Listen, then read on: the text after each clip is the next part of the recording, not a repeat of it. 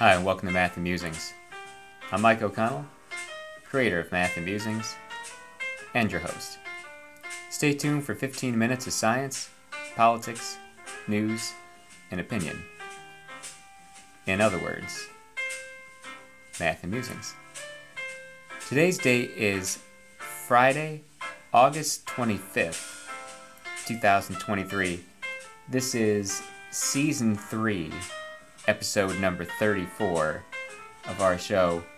And uh, I always write these things down, like, like I'm going to forget what day it is, or the episode number 3.34. Now, um, if I divide by 10, I move the decimal one spot back, I would have 0.334, which to me looks like a batting average and a specific batting average. Here's your uh, deep dive on numbers for today. Okay, 334 was Derek Jeter's batting average in 2009. He, he had a great season that year as, as an older player. I mean, he had a, a few more years to go. It was the last time that the New York Yankees, the team of my youth, won the World Series. Yeah, that bad for baseball Yankees team because they'd spend all this money and win every year. They take up all the good players. Yeah, they've won exactly one World Series in the last, uh, let's see, 23 years. Uh, that was 2009. It was the most, I should say, most recent time the Yankees won the World Series, not the last one. Now, as of this recording, there's always a little bit of a delay, but as of this recording, uh, the Yankees, the 2023 version, still in that unusual position and the statistical anomaly that I've been watching all year to somehow be above 500, which is have more wins than losses, and be in last place in your division, which I think is just funny and it, it's great for the numbers aspect of this. Like everyone in that division, every team is uh, has a winning record. They're all uh, they're all plus. There's like there's bad teams that are uh, you know got big minuses in the other divisions of the American League.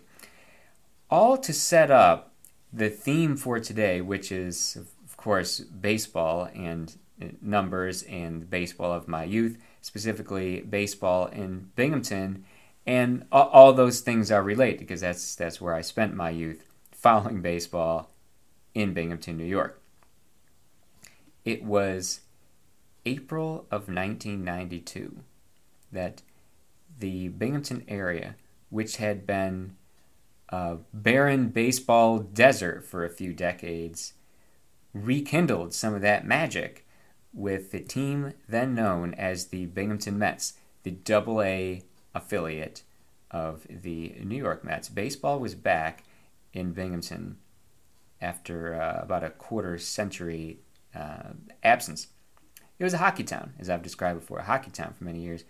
Uh, now, uh, baseball was back in the spring of 1992. I was 10 years old, or about to turn 10 years old exact age my son is now, as a matter of fact, uh, turning nine, going on 10. And uh, obviously, perfect age. Like, this could not have worked out more perfectly. And to have a father who was also interested in sports and also willing to. I've, I'm this guy now because, you know, well, broader theme of this show, we all become our parents. If you're a dude, you're going to become your dad. It's like my dad was like this. I am too. Like super cheap as as a person, but when you see something you want to buy, oh, you're going to buy it. And the, the usual phrase I use is like, you know, he he chokes on spending five dollars, but wouldn't think twice about spending five hundred dollars. And, and the way I rationalize, and I, I'm the same way. It's like if you if you see something for five dollars, that tells you that it, it's no good. It's like it's just somebody asking you for five dollars if you see something for $500 or $5,000, like, well, that must be good. This is the psychology of it. Like, that must be good. If they're charging that much, you're getting a quality product. You must be getting something good. Um, my dad owned a lot of classic cars like that. One of them in particular was a 1966 Chevy Impala. It was white. It was the size of a cruise ship. As a matter of fact, it got about three gallons to the to the mile. Yeah, it's not wasn't miles to the gallon. It was gallons to the mile. that was a that was a Freudian slip that somehow became true. Um, anyway, I mentioned this car in particular uh, because this one was big enough to uh, house quite a number of people, including some Binghamton Mets players. So every year, we did this a few times. The Binghamton Mets, in uh, you know, before the season started, they would have a parade, and if you had a classic car that could fit a few players and a, your maybe yourself and your son and one of his friends in the boat that was this vehicle, yeah, you could be in the parade. And I got to do this a couple times. Like what what a dream, right? And um, most of uh, most of my life is just trying to give back and the fun I had as as a child. This was one of them. Now I don't have any classic cars, but I can invite friends to a game, including i am sure I did this more than once. Like oh, you know, bring a friend in the convertible with you to go in the uh, Binghamton Mets welcome back parade. Same friend coming with me to a baseball game 30 years later and you can sit with me in my upstairs suite at the Binghamton now Rumble Ponies game. My dad had season tickets to the Binghamton then Mets at one point, but he never got one of the upstairs suites. The uh, it's a bit much to in Binghamton call it a luxury box, but or like skybox. Like, well, that's overstating a little bit, but um, yeah, this was S tier level seats. My son said like, well, the next best seats is if if you're like in the dugout, like if you're working at the game, either you're uh, you know calling it from the press box or you are um, in like the dugout, having to put on the uniform and swing a bat. So uh, we're there to see the uh, Binghamton Rumble Ponies at now Mirabito Stadium, or as my GPS calls it, Mirabito Stadium. Uh, take on the uh, New Hampshire Fisher Cats, that would be the AA affiliate of the Toronto Blue Jays, and fulfill one of my life goal cards. I talk about this often. I have this stack of business cards, my old business cards that were uh, useless when I moved. They say my wrong address on them. Now I wised up. I don't, well, who uses business cards anymore? I don't put my address on them. Just phone number and email. They're not going to change. Don't put your physical address on there. You don't want people knowing where you live anyway. Hey, remember when we were kids and they used to print this thing called the phone book? And it literally gave you the name and address of phone number of every single person in town. Anyway, that one seems to come up often. So one of my life goal cards said, I think I wrote Skybox, like some kind of premium seating at a sporting event. I would have to make this happen. And um, being able to do it in Binghamton, that the stadium I went to as a kid, and Binghamton prices too. This one comes up often too. Like that, you can you can make this happen for the, for the price of like three tickets to an Orioles or a Nationals game. Like if you're used to paying major league prices or like DC prices for anything, like when I go back to the old country, that's one of the redeeming characteristics. I usually say there's three. It's nice things about Binghamton. One, everything is cheap. Two, everything is close, like there's no traffic. Every car ride takes you five minutes. And three, well, a lot of my friends still live there, and I like to go and visit them and hang out at a baseball game. And um, I'm able to hook them up. Uh, it, interestingly enough, uh, I mentioned the first time I went to a major league game uh, in 1990, uh, and there were five of us there that day. Of the five people who were at that game, well, only three of them are still alive. But all three of us were at this game in Binghamton a couple weeks ago. Uh, so fulfilled a lifelong goal there. Skybox, uh, premium seating, uh, loge level, upstairs luxury box suite at the Binghamton Rumble Ponies game. Uh, cheaper alternative, also a life goal card, was now Binghamton's also the carousel capital of the world.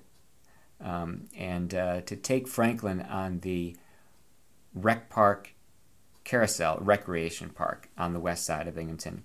On the historic carousel, it's one of six carousels in Broome County uh, that are that are free and have been free forever. That was like one of the conditions of the Johnson family donating this land to the city and, and establishing these recreation areas that it would, it would always be free. I think there were two things about this park. One, that there would never be an exterior fence around it, and there's not and that the carousels be free.